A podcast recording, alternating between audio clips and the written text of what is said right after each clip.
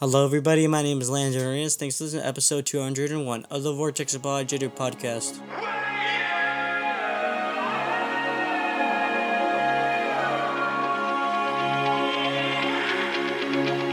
Welcome to the Vortex Apologetic, where substance reigns over mindless entertainment.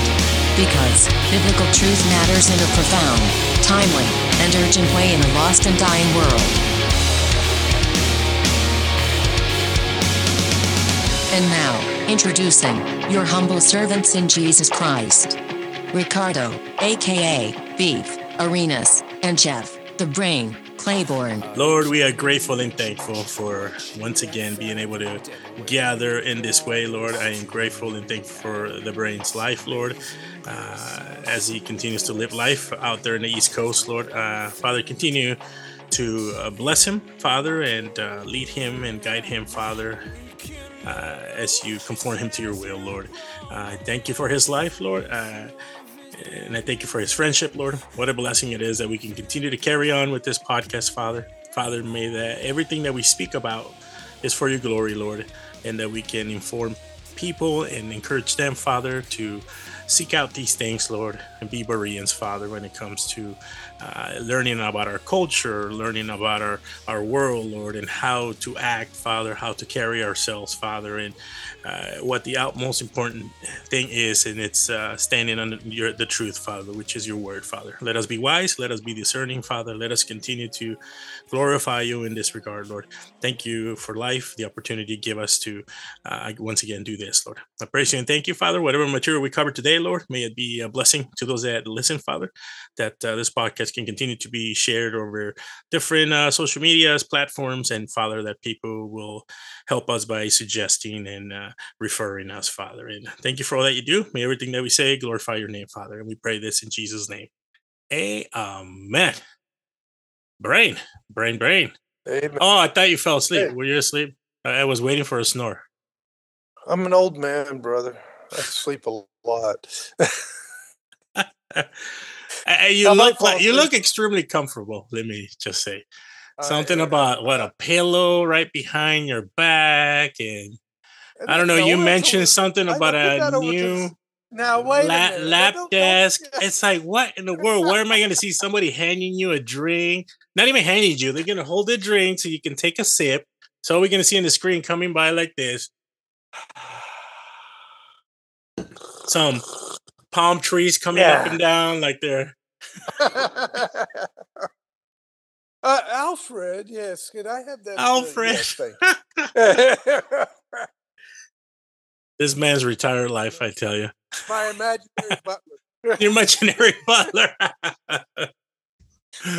oh, hey, hey, at least you Oh, think about one. You know, you imagine one. That's about that's about as far as I'm going to get on that, brother. I'm going to imagine one. That's about it. I'm not going to go much further than that. So, I That's- I'm reading. Uh, I got some new books. Two of them are upstairs. One of them's down here with me. I'm in chapter eight, "The Great Reset" by Alex Jones. Reading that one right now. Ah, okay. Alex, I bought your book. so. Are, are you doing an ad for him right now? Is that what you're doing? Yeah, I just want to know let him know I bought my I bought his book. That is He did ask me awesome. So have you have you started? so here you go. Have you started reading that book? I'm in chapter eight. Oh wow. Uh, out of uh, I'm mostly yeah, chapter eight, uh, and it's got um, if I recall, ten or eleven chapters. I'm almost done with it. Uh, it's got ten chapters. Oh, Yeah. how is it so far? Uh, it's worth a read. I've thoroughly Oh, okay. enjoyed it. I think he's he did a very good job with with what he wrote. Yeah. Can you tell us a little bit about that? Well, he's you know how uh, Klaus Schwab wrote Mhm, uh, COVID nineteen: The Great Reset. That was his book. Right. Well, this is Alex Jones' book on what is the Great Reset. What what is that all about? Ah, okay. and who's who's who's doing it and you know what what is their what's their plans what's their intention and doing a great reset. So if you want to understand what the great reset is and what it's about, um, he does a great job of explaining it. and he and he quotes like Schwab and Yuval Noah Harari and those guys. Uh, he Mm. quotes them and then then he explains what they're talking about and Oh, very what cool. his thoughts are. So it's really good. That's awesome. Good stuff. So, mm-hmm. Other so than that, anyway, no, go ahead. go ahead, brother. Take it. Take it. No, I was gonna say. Uh, what else? Uh, what do you have for us this week? I know my brother, and as we always, you know, say or tell tell people, he has his own channel that he releases videos and it, a lot of good stuff.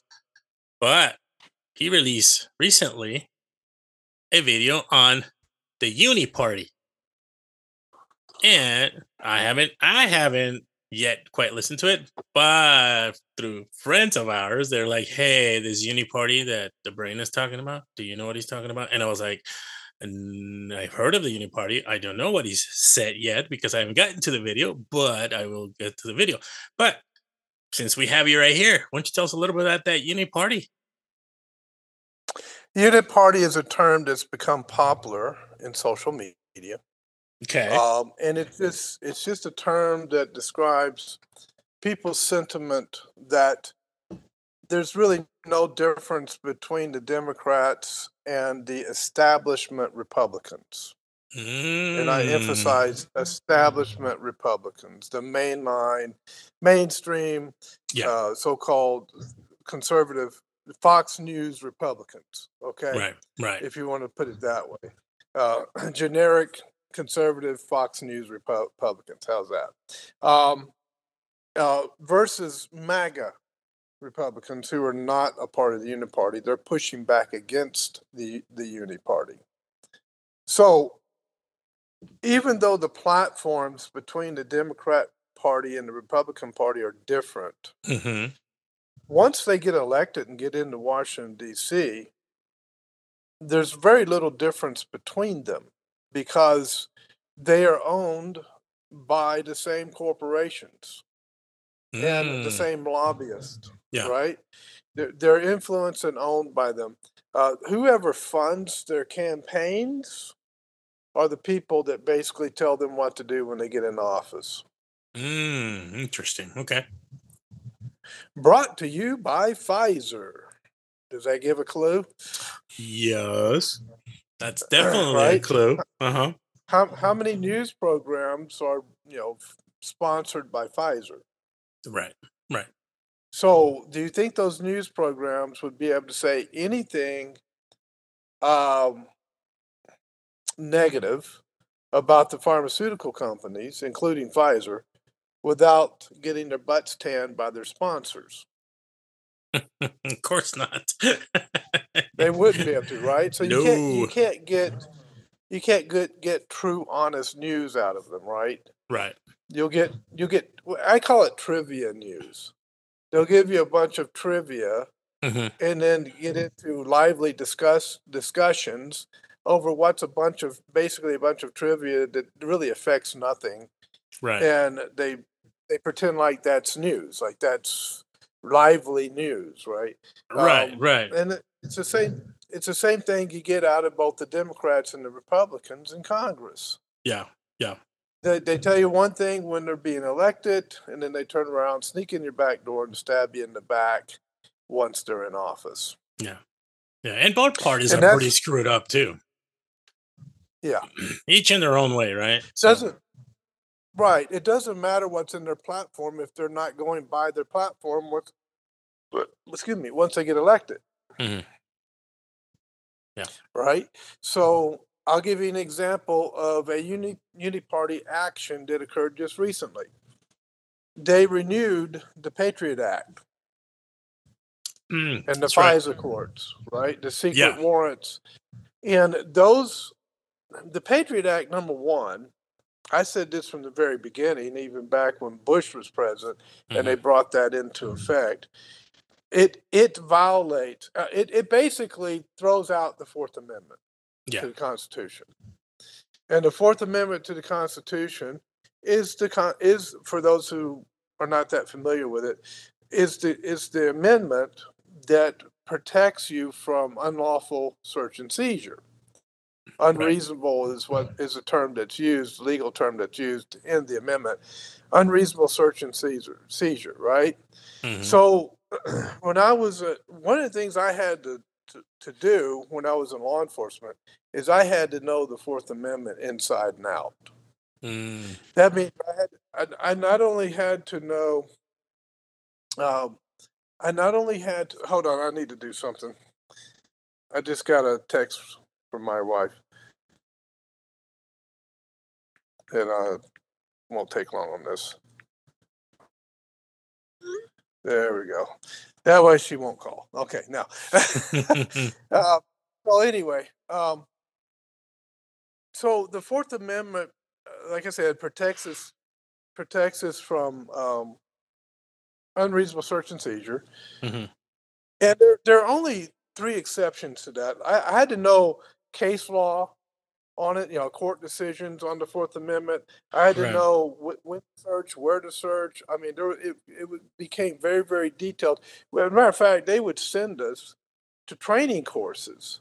Even after 15, 20 years in law enforcement, we would go to training courses specifically on, only on the Fourth Amendment.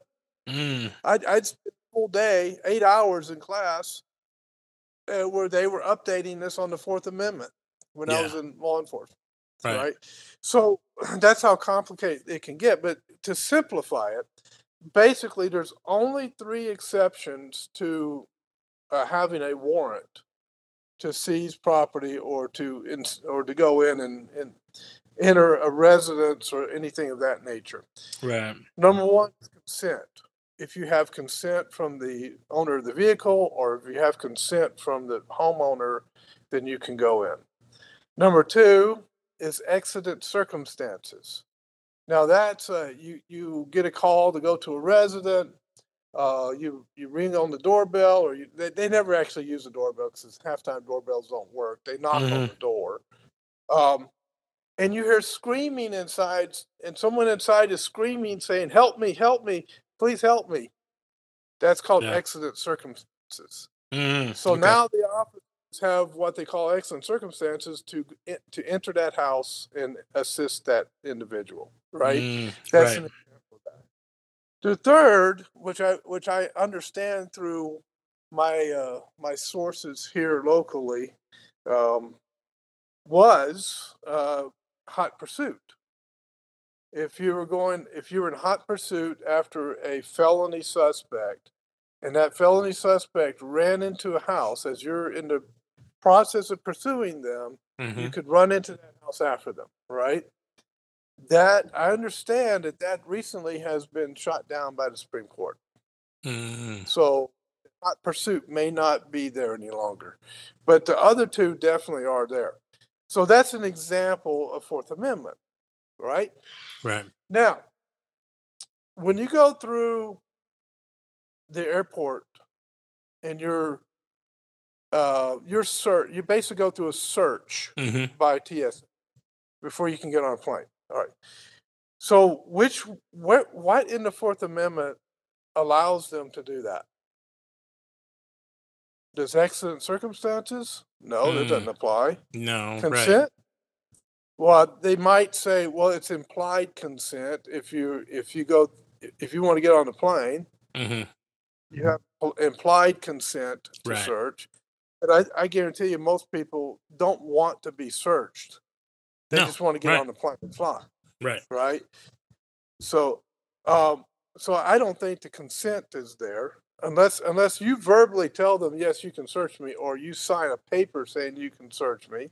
There's no consent, and there's no probable cause. The other one was probable cause Mm. if I if I roll up on a car and I stop them for either a Terry stop, Terry versus Ohio, if anybody wants to look that up, uh, which is a, an investigative stop, or if I stop them for a traffic violation, and I walk up and I smell marijuana, or I see an illegal weapon in the car, or something like that. Mm. Now I have Fourth Amendment uh, uh, I, I can, under the Fourth Amendment, search that car because I have what's called probable cause to Mhm. search. Right. Now, you, there's reasonable suspicion and there's probable cause, and people get confused between those two. Reasonable suspicion gives me a right to detain and to conduct an investigation. Probable cause gives me a right to make an arrest. Okay. Mm, That Right. means that, that from my reasonable suspicion, my investigation, I have developed enough information or enough evidence to make an arrest. Now, when it comes to search, you need uh, you need probable cause to search, mm, a warrant or probable cause. Now, if you have something like the smell of marijuana coming out of the car, and of course, it doesn't matter if marijuana is legal in that state, it's illegal to drive under those conditions because that's a DUI or DWI situation. Mhm, If you're impaired, you can't drive, and if, if marijuana smoke is pouring out of the car, then they're probably impaired, and you have a right to do a field sobriety test or a field coordination test on them to determine if they are impaired. And Mhm. you know, because driving is different. Driving is not a right; it's a privilege. Most people Right. don't know that. When you sign your driver's license, it's a privilege. They can take that privilege away from you because everybody shares those roads That's right. right? So now, having said all of that, the Patriot Act obliterates the Fourth Amendment. Mm, It completely obliterates it. And they have been using the FISA courts and their secret warrants to go after people that have done nothing wrong. If you're a Christian, you might want to listen to this because they're going to use that court sometime in the future to come after you because you will be considered to be a terrorist threat against the government hmm Oh yeah. simply simply for going to church on Sunday. Yep. They have recently declared, uh, this is coming out of the Department of Justice, Federal Department of Justice, that the Christian white male is a bigger threat to the federal government than Hamas. Wow.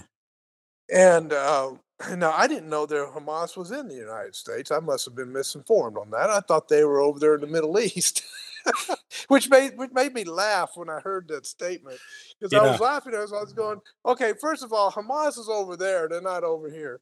But it's a, but I you you can you know the intent of the statement. Uh, Right. Exactly. It's to say that the, the a, a Christian white male is the biggest threat to the federal government and to Uh-huh. society Yep. than anyone else. So it's basically they're trying to tell you they're you're just as bad as bad as they are, although they're not in the United States, but you're just as bad as they are. Right, That's right. kind of what they're trying to tell you. Exactly. Simply for being a Christian white male. Yeah, yeah. So oh, and, it, and it's more doing, like- wait, and it's even more an insult because obviously white white male is like the top of insults that you know can be out there, bro. You're white, you're an insult. You're, you're an insult to society. so Well, certain a certain segment of society, I would say, yes. yeah, yeah, Yeah. But Soci- a, a segment Uh-huh. of society that believes that. right, and that's kind of where I'm heading towards with that one. But because Yeah. you know anything that has white blank eh, you know it's like it's insulting you know what i mean to to that Right. side of what, what the that half of people or organization that we think about because that's the way they see it they see the Mhm. white devil in you right they see that the corrupt whiteness it's to blame the privilege that you were born with Oh, and then again, I, I we we have this conversation when I've asked you, brother, what privilege did you have when you were born, or were you when you came into this world? Did you have a whole lot of white privilege? did you even know what white privilege was growing up? Oh, I no, I didn't know. No, I was born in 1960, brother. They, white privilege wasn't even a thing back then. Nobody knew what that was. exactly, it was- exactly. Yeah, back then it was the civil rights movement. Yeah, right. And I, I Right. remember in school, early days in school, the, the fights that occurred uh, during that time because of uh, this bigotry between whites and blacks, and um, and I watched as as it began to settle down, and Mhm. and they began to blend together and they get along with each other a lot more. Um, I had, uh, I mean, I I defended a black black uh, martial arts fellow, fellow martial arts student. We were in the martial arts together, and I helped defend him from two two guys uh, trying to attack him with switchblades. Yeah, two yeah. white guys, Right. and uh, and I dropped I dropped the one guy with the switchblade so fast, the other guy put his switchblade up and walked away. it scared him, but uh, but I was just like I was like, no, you're not going to do this. That's Buster. That's my that's my buddy. Yeah. You know, and um, you know, Buster ended up going into the Marine Corps and becoming a Marine recon. Wow. Wow. Reti- retired out of the Marine Corps. I mean, he was he ended up being a a great patriot to the country. You know, Mhm. matter of Yeah. fact, all the first generation students in that particular school ended up doing something of that nature. You know, I mean, they Oh, were tough. awesome. About, this- our instructor was really toughened us up, but but the point is, is that um, yeah, that during my time, we were trying to figure out how to reconcile together and you know dr Mar- i mean uh, martin luther king jr's dream Mhm. that we would live in harmony you know Right. And that's what we were trying to figure out is how to live in harmony what i'm seeing today is that being fractured and splitting apart again Oh, absolutely. Absolutely. It's like it's it's opening up old wounds that should have never been opened up again. Eh, We should be Right. moving way Right. past that. Now, now since we got into the subject, uh, and I don't think that was the intent of you know where we were heading with all this, but let me ask you. What do you s- not see, but what do you feel when you hear? Uh, because I've heard this before. Oh, some of these churches are too white.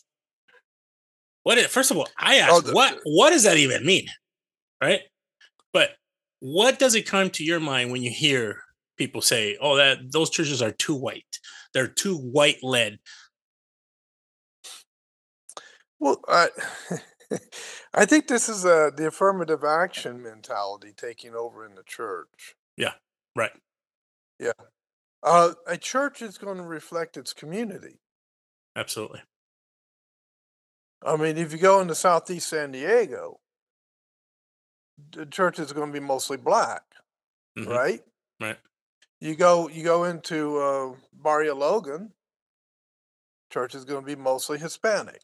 hmm You you go into Santee, they're going to be mostly white, hmm right? Sure. Right. Uh, This, these are all eh, for the folks that don't know. These are all communities in the San Diego area.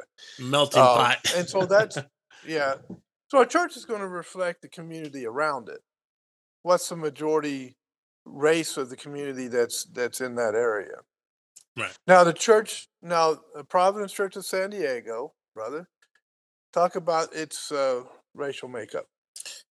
We are a mix of all races, from Hispanic Yeah. to American to white Americans. We got some blacks. We got Filipinos, and we even have uh, one of uh, one of the brothers from church married uh, uh, this girl from Brazil, Brazilian, and we even have uh, another South American, I believe, is our no Costa Rica, Costa Rican. So it's a blend of all, and uh, we don't see color, bro. You know, yeah, I mean, you you came from that church. Uh, we don't see color Yes, I did. we, we see a community of believers that are you know doing the best to live uh, life uh, with wisdom and grace towards Mhm. each other and grace towards our culture and our community and the beauty of it all we all get to hear the same gospel not a white Now, did- gospel not a brown gospel or a black gospel the gospel That's I love that last part there. That's absolutely. Now, did you guys achieve did did Providence Church of San Diego, and you're right, I came from that church. Um, did they achieve that blend by a program that um, see, sought to get rid of too much whiteness out of the church and uh, had kind of an affirmative affirmative action type of mentality where they sought to bring certain races into certain percentages or did was there something else that did that? most definitely something else. And this uh, church, it's called Providence of San Diego now, but that particular church started a while back. And my brother knows this, obviously, because he, he'd been there for a while too. Our first pastor was a, a black man, Donnie Hamer. And Yep. brother pastor donnie hamer he was a great man straight up guy direct hard but very loving in many ways and he loved people he didn't care if you were Mhm. white brown yellow pink he treated us all the same because he understood the community the fellowship of believers and when there was people in need that came to our church that weren't part of our church man, he would go above and beyond to serve them whichever best way he could. So that's kind of where we came from. We came from a, a, servitude type of mentality where we serve our our body, our church body. It doesn't matter where what background where you come from, and I think that's what has us to this point where we're a melting pot of different culture, different races. Man, I love our potlucks, uh, potlucks because man, you get Filipino food, you get Mexican food, you get pizza, hamburgers. You know what I mean? You get a little bit of everything. And man, I what a, that. what a bro, what a blessing, you know, to see all that good stuff. So i- i- it's Yeah. kind of what where we came from. There was no thought uh, thought of uh, oh what culture you came from. Oh, we only need to speak lang- that language. No, it's like we all came to hear the gospel, hear hear the truth, hear sound theology, which I believe is what drives us all to be part of the church. Are we perfect? Absolutely not. But you know, we, we go to glorify our Lord on Sundays and the gathering throughout the weeks where if it's a small group or a prayer group, you know, we just love being around each other. And that's what, uh, you know, the church is all about. Very well put. So, would you say that it's the culture of the cross that blended it together? Hundred percent. A culture of us that have put our faith and trust in Jesus Christ. And we fall on our knees when it comes to the cross because we understand the price that was paid on the cross for our salvation. So the thing that could bring people together of all different cultures and and ethnicities would be the cross of Christ. Amen. Eh, that is correct. The- you know, and that and that's a lesson for the church. Stop Absolutely. trying to be the world and act like the world when it comes to this affirmative action mentality, the CRT religious cult mentality, Mhm. and get back to the cross, and those issues will be resolved. Mhm. Now, the church I go to is what many people would call too white. T O O, Mm. Sure. white, right? Right. But the community that I live in is over 98% white. Right. And and guess what?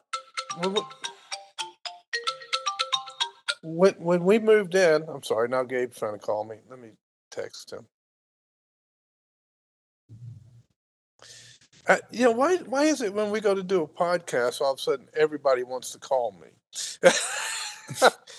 but the, the community is mostly white. Now, as a matter of fact, when we moved in, I uh, I think we actually brought the Asian culture in with us because Marie's Lumpia my wife. Mm, bro. it has become has become absolutely famous in this place. I'm just saying. Yeah. So No, I, I, I, folks, I've tasted those lumpias, and let me tell you, mm, mm, mm, mm. I'll tell you what, those holiday parties at your house, bro. Mm,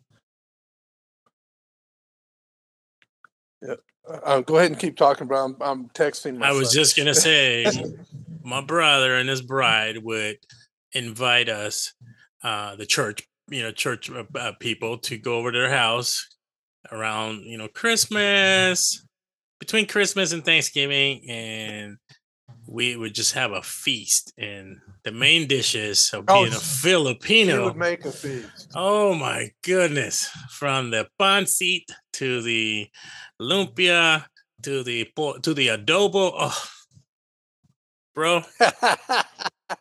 your your Ah. mouth's watering, isn't it? Man, I tell you, the fellowship. Oh, and to top it off, Yeah. there was Coke. Oh, we, oh, the fellowship. We would have like a, a Christmas fellowship or something at our Yeah. house, right? yeah. Our little house. We'd Mhm. stuff like sixty people in there. oh yeah. We'd have black, Hispanic, white, Asian, uh, and everything in between. Filipino, you name it. We'd all gather at the house and have a great time. We even had, uh, we also had um, Chaldeans Yeah. that would Chaldeans. come. Yeah, our neighbors, our neighbor Chaldeans would come over because there was a whole, there's an entire, uh, uh, I think they're from Iraq, an entire Chaldean community right there in uh, El Cajon. Oh yeah. Oh yeah. And uh, so, I mean, we had it. It was an international. I mean, we could have had a UN meeting. it was an international gathering. Right. that is so true.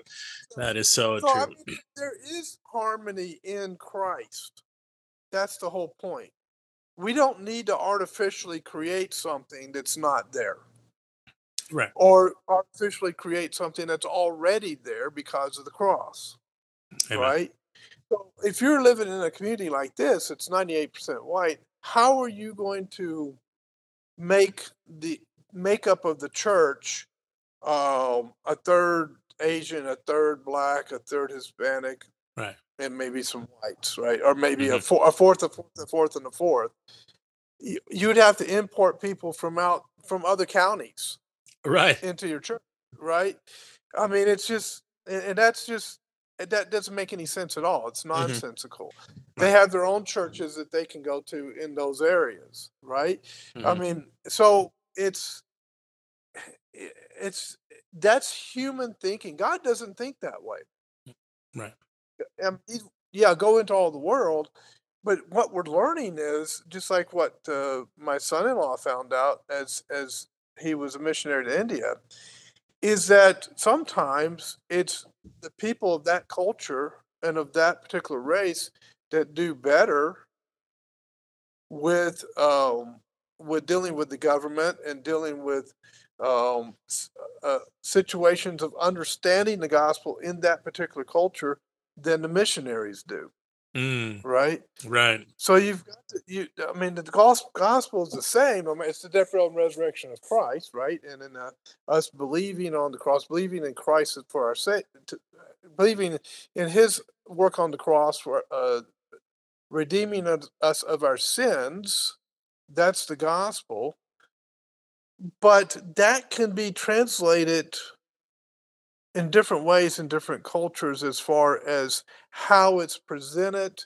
Um, sometimes people uh, feel more comfortable with people that are like them presenting that gospel to them. Mhm. Um, one of the things that's happening with the Muslim community is that former Muslims who are now Christians are in making inroads in presenting the gospel to mm-hmm. the people who to those mosques and so forth, and they're being more successful than someone like I would be. Right. You know, I'm the outsider coming in. I don't know understand their culture. I don't know their culture. I may have read the Quran, but I don't have a full understanding of it the way someone who came out of that religion uh, would understand it. Right. So I mean, it, there's there's a it's a complicated thing. There's other things you have to think of. So this this is just nonsensical. This whole thing about trying to uh, make the church more color colorful rather than just white. You know, I mean, Right. if you go into Southeast San Diego, it's not very colorful. It's mostly black. Right. You go Right. into you go into Lo- Logan Heights. You go into um, Barrio Logan. It's mostly Hispanic, right? You go to you go to certain areas of, of Linda Vista. You go to National City. Go up to Mira Mesa Boulevard up in San Diego, mostly Asian, right? Right. And then there's areas that are mostly white. That's just how it is. This whiteness to the CRT cult is the original sin. Yeah. And right. they actually, I think some of those folks actually believe that if you get rid of white people, you'd have utopia on earth. Oh, absolutely. That's what they think. They Yeah. believe that. Yeah. So yeah. Good But stuff. you, bro. the, the point is, you won't. right. Sin, Sin infect- abounds. infects all Yeah. people. Absolutely. Yeah. Absolutely. I think, Yeah. uh, and and you put it right there. You hit the nail on the head. It's it's a sinful problem. It's a sin problem Right. that is within us. That uh, a a lot of Right. people don't, or even if they do realize that it's there, they don't believe that they're bad enough that that sin is is of trouble to anyone. When it's like, no, it's always going to be the biggest trouble. The sin in yourself, your pride. You know, that's what's going to be the problem. That's why the Bible calls us to, you know, daily, re- not repentance, but confession by way of repentance. Because although we are Right. saved, past, present, and future uh, uh, sins, we're going to continue to sin. But we are called to confess that sin. How else can we make not make light by point out that sin by confessing it? And not only that, confessing it sometimes even before our brothers and sisters so that they can see how genuine a heart can be by saying, Hey, I am struggling with the sin. I'm confessing it. Let's work together to help me out or help each other out or, you know, make our life better as believers walking the same path, the direction we're heading. Right. Yeah, and of course, Romans 3 says that all have sinned and come toward the glory of God. Amen. And the word all there being a pronoun hmm uh, has to, it's, a, it's an antecedent, it has to have an, a- an object, right? hmm And the object, according to the context of that passage, is Jew and Gentile. Mm, that's So right. it would mean all of humanity. All of humanity right. has sinned.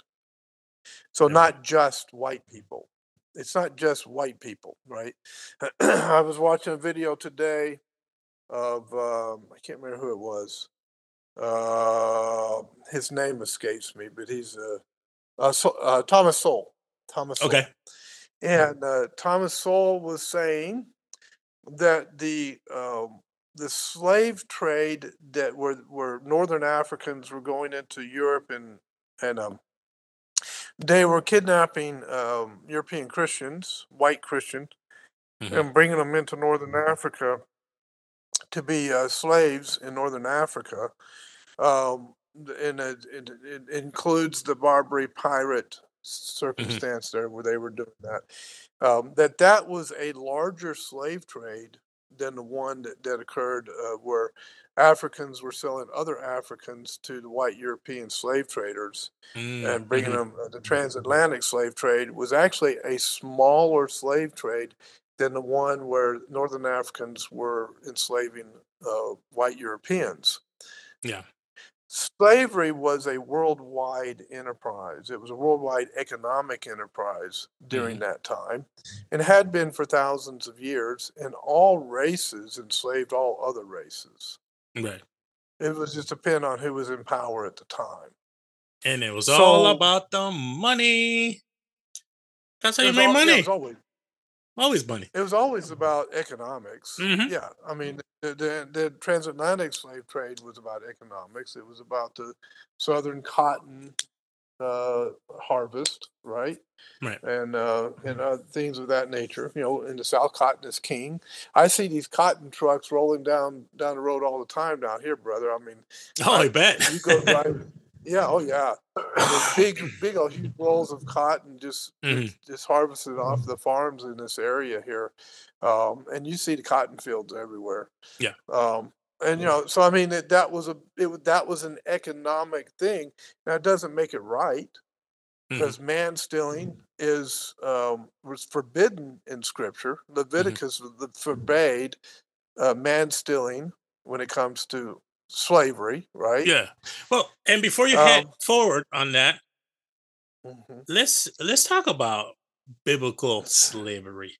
And if you can explain the difference between biblical slavery, how that came about, how it was carried out, and the purpose for it, compared to what man considers to be slavery nowadays. Obviously, you just explained quite a bit of, uh, you know, uh, uh, during your time growing up, uh, you know, with the Martin Luther King advocating for the rights of uh, uh, all individuals, and uh, so give us a little bit perspective of what true biblical slavery because a lot of people have a false understanding a bad understanding what about slavery. They think because the bible mentions slavery and they have a mindset, a, a, a secular mindset of what slavery is, they equal what biblical slavery is to their worldview as far as slavery, and they think, oh, see, it's bad. The Bible talks about slavery, therefore we we have to not adhere to it anymore. But they have a they have a um, uh, Hollywood movie version Exactly. or understanding of slavery, right? Mhm. When it Right. comes to what the Right. Bible says of slavery. Now, biblical slavery in the Bible was twofold. Number one was a POW, prisoner of war. Mhm. We have that today. You know, there are prisoners of war today, right? Right. Uh, that's one form. Uh, the other form was an economic form of servanthood, Mhm. where um, if you, uh, well, there, you know, you, you could go into debtor's jail in Yeah. the Roman times, right? Right. If you owed a debt and you couldn't pay it. Um, now we have a different set of laws. They're more civil laws today when it comes to that. Nobody goes to jail today for owing, owing Right. money to someone else, uh, unless they committed fraud. Now that's Mm-hmm. a different matter. That's right. but and then there was um, there was this, there was the servanthood uh, to where you could repay the debt by serving the other person. Um, uh, it's like the uh, when they tell you, okay, get back in the kitchen, start working until you pay off your debt, right? Mhm. Or you know, I, I heard one the other day where some dad was telling the son, um, if they they if they you know bumped up against the table in the store and and uh, this expensive piece of uh, glass uh, sculpture or whatever fell and broke. He said, "You're gonna be you're gonna be sweeping the floor for a long time, there, son. You break that, right?" So if you think about that, that's basically what it was. It was Mhm. it was um, you were in debt, and the Bible says, Proverbs says that the debtor is slave to the lender, right? right. So if you were in debt and you couldn't pay that debt, you would work it off. And Right. that was a form of slavery, working it off, right? Working off the debt. Now, every seven years, the year of Jubilee, those debts were, were, were required under Le- Levitical law to be forgiven. That's right. They were required to be forgiven, right? So um, that means that that debt is wiped out every Mhm. every seven years. Right. That was God's way of of restarting the economy, and that was God's way of saying, "Look, some people are not going to be able to work it off, you know, for the whole life because they're, you know, they uh they just can't do it. There's just too much debt, Right. right? right. God is merciful when it comes to that. So the year of Jubilee. Now, if if the person got to the year of Jubilee and said, you know what, I I don't want to go out on my own because I can't survive on my own, or um, I can't separate the family because you know uh, because there were certain circumstances where the family would be separated because of uh, how the family came about. You know, if if he married uh, the daughter of the, the father, right? Mhm. The, the daughter would stay in the father's house, that type of thing. So then that gets kind of complicated. But the thing is, is that if they wanted to stay, they would they would uh, get an earring. They would hammer an earring on, saying that I I pledge to serve this individual the rest of my days. Mhm. Right That's right. now, there were laws in the Levitical laws, Levitical laws saying you cannot mistreat a servant. You cannot mistreat a slave. Mhm. so right. this stuff about beating beating of slaves or mistreating them, uh, doing all kinds of horrible things, that was forbidden in Levitical law and biblical law. That's right. You had to treat you had to treat them well. That's and right. some slaves didn't want to some slaves didn't want to leave because they were treated so well. yeah. And I And believe also and their family. Right. And wasn't that part of that culture in that time that if let's say you weren't making it financially, you couldn't take care of your family, you would offer yourself as a slave, you know, to whomever wanted to take you in. and it was uh, in the Mosaic Law. What it did, it, it regulated to where you were to be treated as a worker for that individual you were offering yourself as a slave to. But they, like you say, they would treat you well.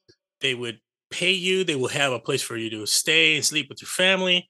And you had these hours of where you needed to work, and you work for that space you got for uh, being treated well, being provided for.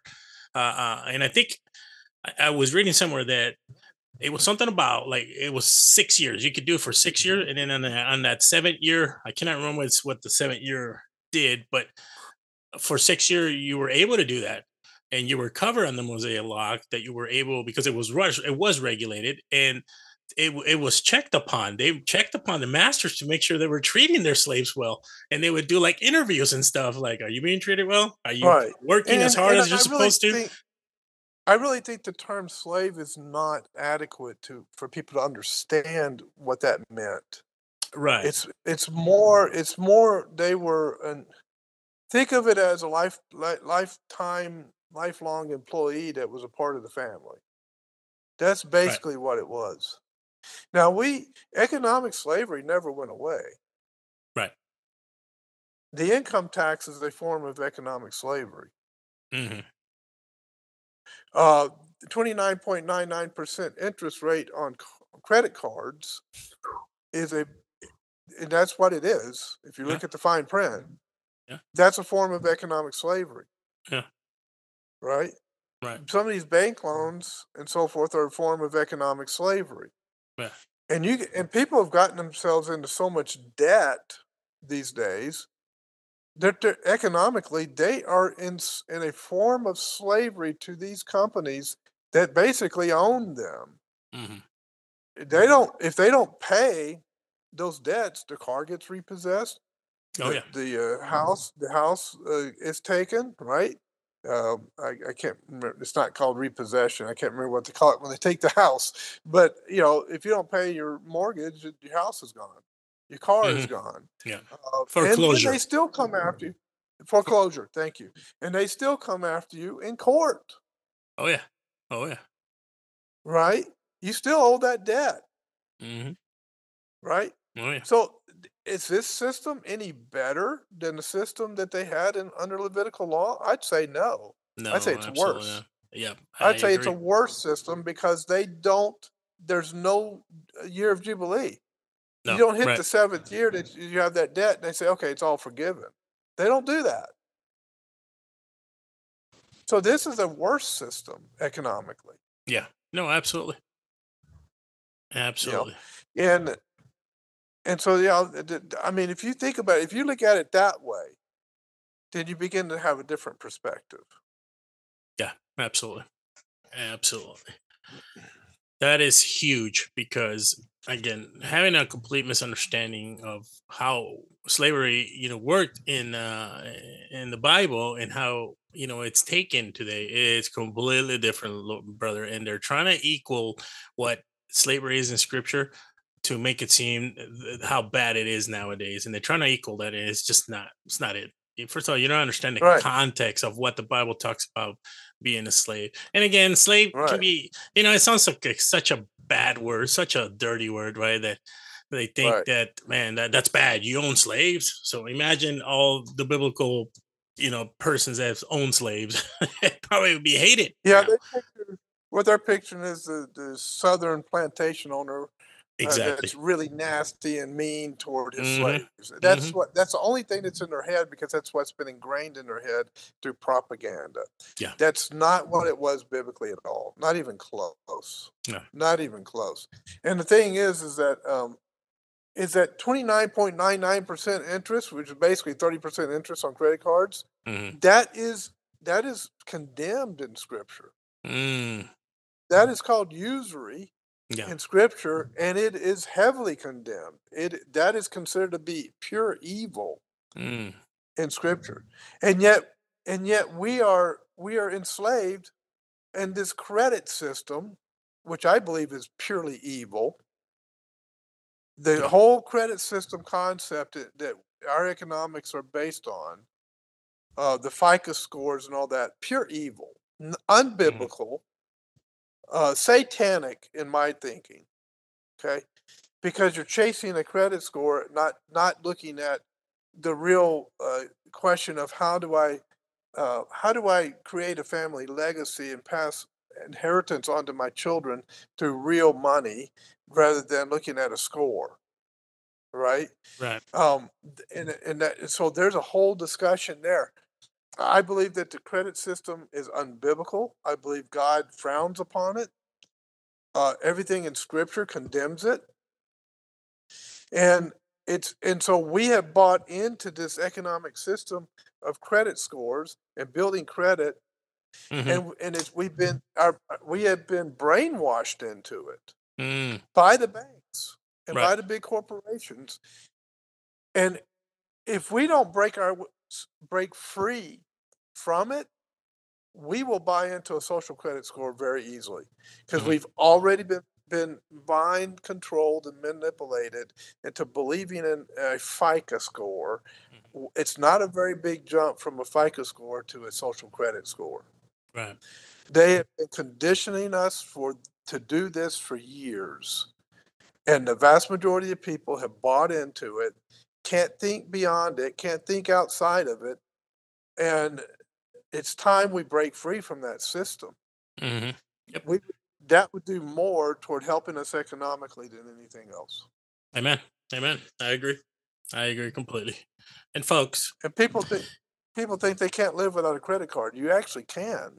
uh, no, absolutely. Not only that, brother. If we do a little bit more uh, research and we look to some great opportunities that are out there where it allows you, even if you do a credit, but what it does, depending on what you spend or purchase, you get six or up to 12, 18 months of no finance charges as long as you paid off the monthly or pay a little bit more to pay off. Those are good debts because you're not, you know, paying all the extra financing. I'm starting to find out more about these things, and it's it all it takes a little bit more research from people. But you know, sometimes we want we want it fast, bro. We want it fast. I don't care if it's going to cost me thirty percent interest. I want it. You know, so Well, they, I, I have a I have a car in the shop getting an engine put in it, Yeah. right? You know what we did? We parked that car in the garage until we could save up the money to get that engine put in. Yeah. Yeah. We didn't go throw ten thousand dollars down on plastic to do it, yeah, right. And then pay thirty percent interest thereafter. hmm That's not you. You talk to anyone who has been successful financially. That's not what they do. Right. If you understand how to be successful financially, go to someone who's actually successful financially. hmm Stop listening to your cousin. Stop listening to your coworker at work. Stop listening to your neighbor who thinks they know everything that they they, they could. What they want to advise you on finances because they think they know it all, and they're in debt up to their eyeballs.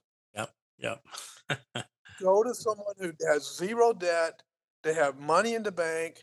They're living not paycheck by check, check, ch- paycheck to, to, ch- I can't say it. Paycheck, to Paycheck paycheck. to paycheck. Yeah.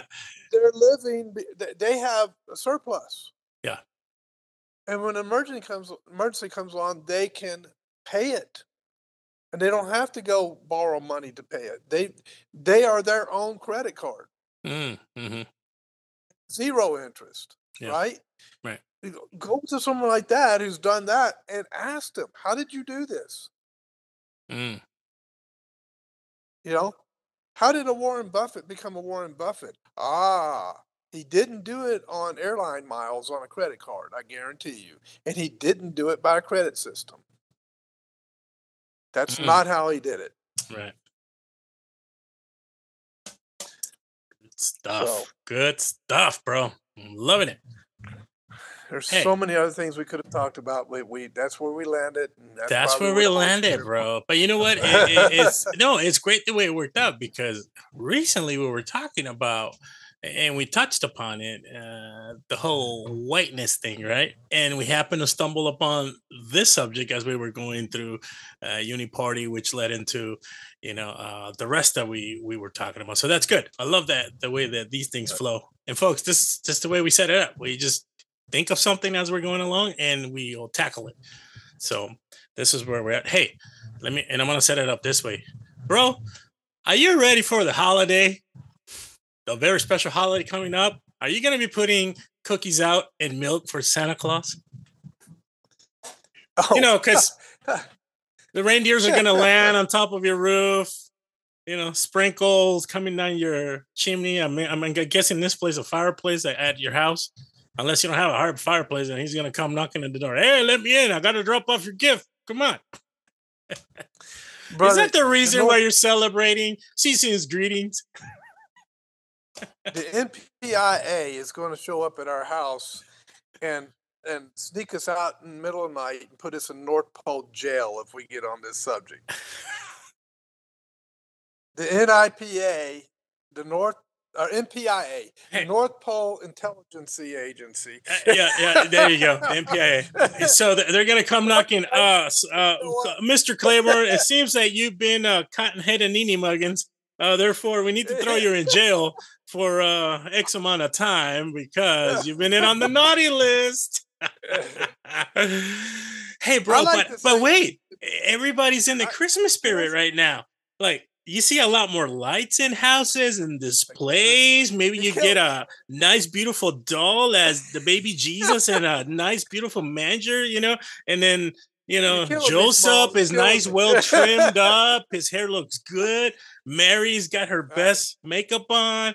You know, it's very so spiritual right now, bro. It's a come on. Is isn't that the reason why we do this, bro? Tell us what reason why I'm dying we here. celebrate what we celebrate. I like the Saint Nick. I, you know, you know the Saint Nick. You know the, the Santa Claus that I like. It's the one that punched Arius in the face. That's the one I like. They went, uh, yeah, allegedly, right? Got him so upset because he was teaching it, really it- bad it theology. Then Saint Nick said, "Enough, dude! Pow!" Yeah. the- right in the Three kisser. twenty-five A.D. at the Council of Nicaea. Yep, that's the one. The the the the, the real Saint Nick that the Yeah. modern one is based on, um, uh, punched a heretic named Arius Yep. in the face because Arius challenged the deity of Christ, if I remember right. The deity of Christ. that is Um, correct. Yeah, yeah, and uh, Saint Nick got tired of yeah. him not getting it. He said, Yeah. "You know what, bro? One thing to do. Oh. I'm just gonna lay you out." there is there, there has been violence in Christianity and Christian Christian history. Yes, that Oh, was, yeah. that was that was one of them. People still talk about that. So um, now let me let me put it, let me throw a twist on this. Okay. All right, let's let's let's go with the tree because that's the thing everybody gets all worked up over, right? The tree, right? Yeah. The Yeah. decorated house. All right, and they even go to Jeremiah ten, right? Uh huh. That's right. And they say that that was a Christmas tree, right? All right. Yeah.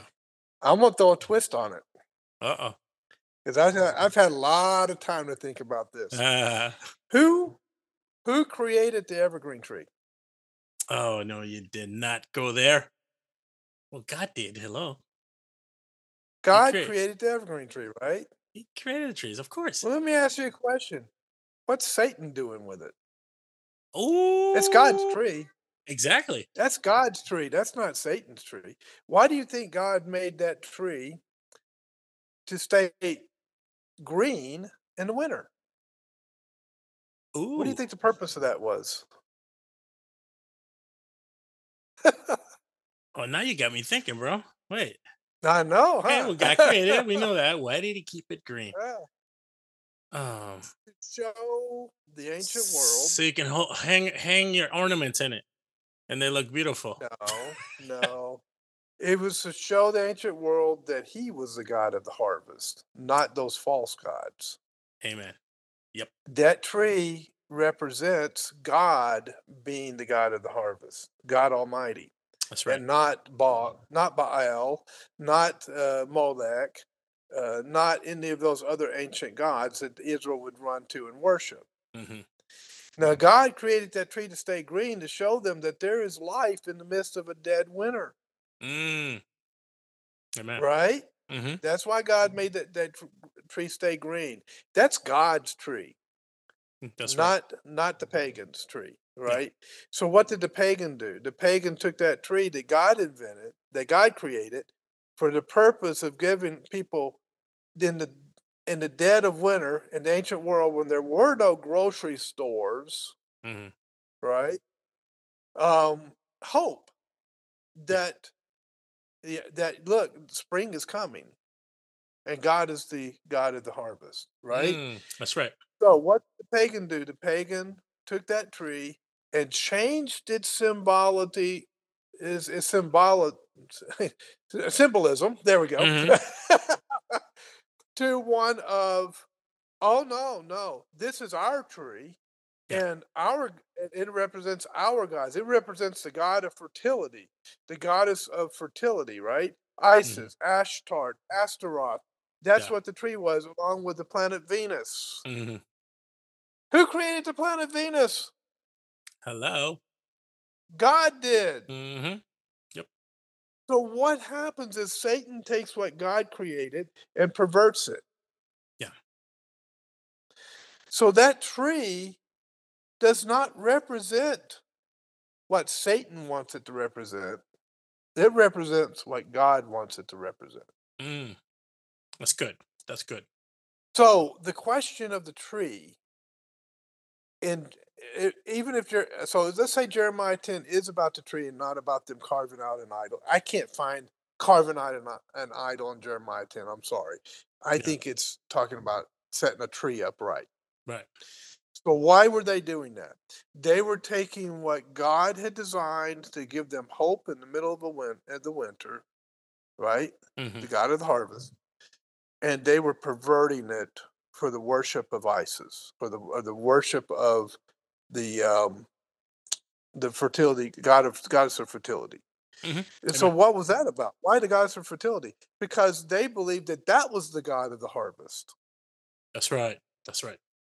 right? Mhm. That the goddess of fertility would bring them a good harvest so that they could survive the winter. Right. And that's what God punished Israel for was replacing him with a with a false god.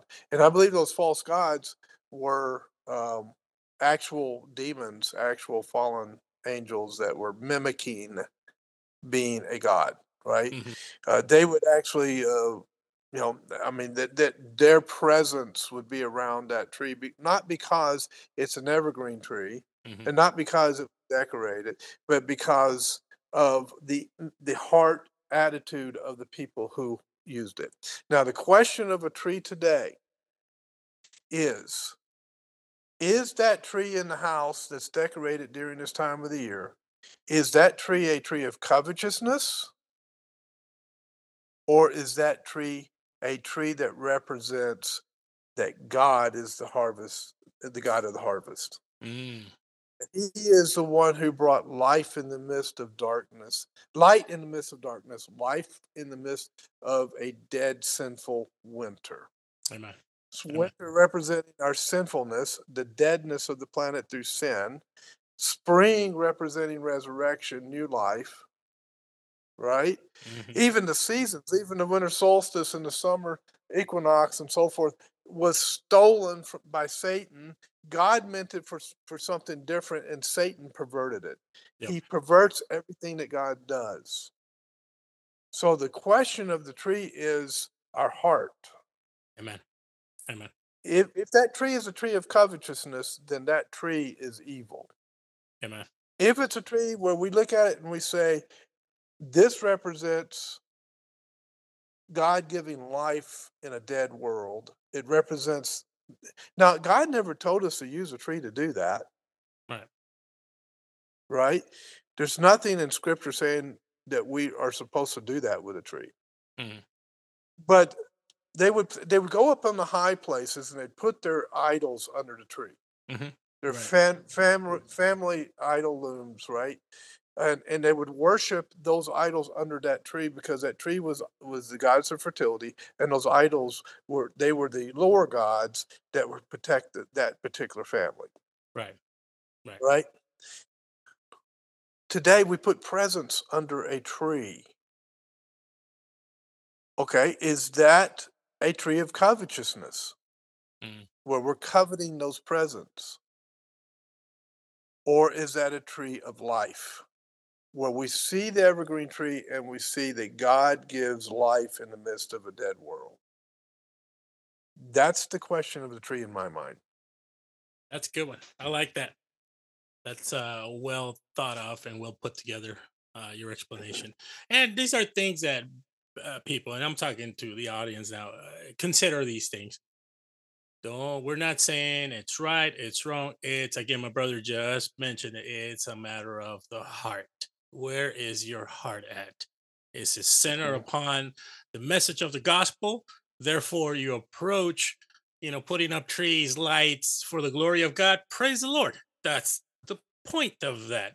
If you're doing it because you're doing it out of a prideful, a paganist type of, then obviously there's a problem there. We have a, you know, our truth is not set on the gospel.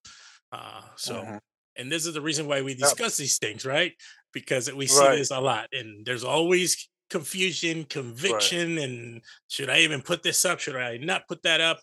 Uh, You know, eh, when it comes to biblical discernment and wisdom, we have black and white, right? Some things are black and white, but then we've got this entire gray area, brother. That it's like, boom, Right. It is a gray area. yeah, and And wisdom you know what? come into play. I go with if, if the person has a strong conviction that they will not have a tree in their house, I honor that conviction. yeah, absolutely. And if a person has a conviction that, well, this tree is not something that is a hindrance, it's something that, that we worship Christ, I would say be cautious in how you do that. Think about it, you know. Excuse me. hmm Um, but if it's not an issue, you have to, each each family's going to have to make up their mind on that, Amen. right? We Mhm. have manger scene right here in our house. We don't Mhm. have a tree. We have manger scene. Yeah. Uh, and of course, it's got all the characters. When the you know we know the wise men didn't show up Right. till till about two three years later, Right, right. But uh, when I look at 'em now, I'm thinking, okay, I know, I know it's not correct, but it does represent all the people who did eventually show up. Yeah, right. You think of it that way. No, absolutely. Um, and it's not, I don't look at it as Solus Invictus, the Mhm. eternal sun, right? In other words, the, the pagan, the pagan rebirth of the eternal sun every year during the spring. Once again, that's a, that's that's that's Satan hijacking or perverting what God did. Mm. Spring comes around every year and represents resurrection. Yeah. Right. So Right. it, it it really depends. It it's really a matter of our heart. Yeah. Are we looking at spring and seeing Jesus Christ resurrected and Him resurrected in us? Or are we looking at spring and seeing the pagan version of it, of the uh, the the resurrection every year of the pagan pagan gods? Amen. Right there's there's that there is it Osiris, the story of Osiris, Right. and how how you know one of them was chopped up and all that, and then he came back in the spring and all this. Uh, all repre- it's just all representation of nature. Yeah. And depending on the wrong thing for the harvest. But if we look at it and we say, Lord, you are the Lord of the harvest, and spring represents the resurrection of the plants every year, which represents the spiritual resurrection of the heart in, in redemption. That's different than looking at, at the son, the baby in the manger and seeing uh, Solus Invictus and uh, pagan spring. Mhm. Two totally different things. So the same symbolism, different meanings to the same symbolism. Good stuff. Think of it that way. Good so stuff, they take the brother. manger and they, yeah, they take the manger and they steal it, and they Mhm. turn it into something pagan. Right, right, right. Which te- it's what you're gonna see in a secular world. So, well put, Right. brother. Hey, if you have nothing else to say, we're running really short on time, so you know what to do, bro. And by the way, folks, we're gonna fit in another one, another podcast right before Christmas. So, and I think we'll have some good stuff to talk about. So, other than that, bro, Nice. you know what to do. Well, good to see you again, brother. Uh, see you again, brother. My tongue's getting twisted, so it's time to go. Remember, keep your mind sharp, heart shooter. We'll see you in the next podcast. And we'll catch you on the flip You side. have been listening to the Vortex Apologetic Podcast. Hey there, ladies and gentlemen. Thank you for tuning in to listen to the Vortex Apologetic. It is our prayer that God is glorified and that you are richly blessed by this podcast. We are living in amazing times, and it is a privilege to encourage and strengthen your Christian walk through the use of modern technology. Therefore, remember that you can find us at thevortexapologetic.com, Facebook, Twitter, YouTube, and all major podcast providers. Just search for The Vortex Apologetic, and there you will find us. Thank you again, and remember, keep your mind sharp and your heart pure. God bless.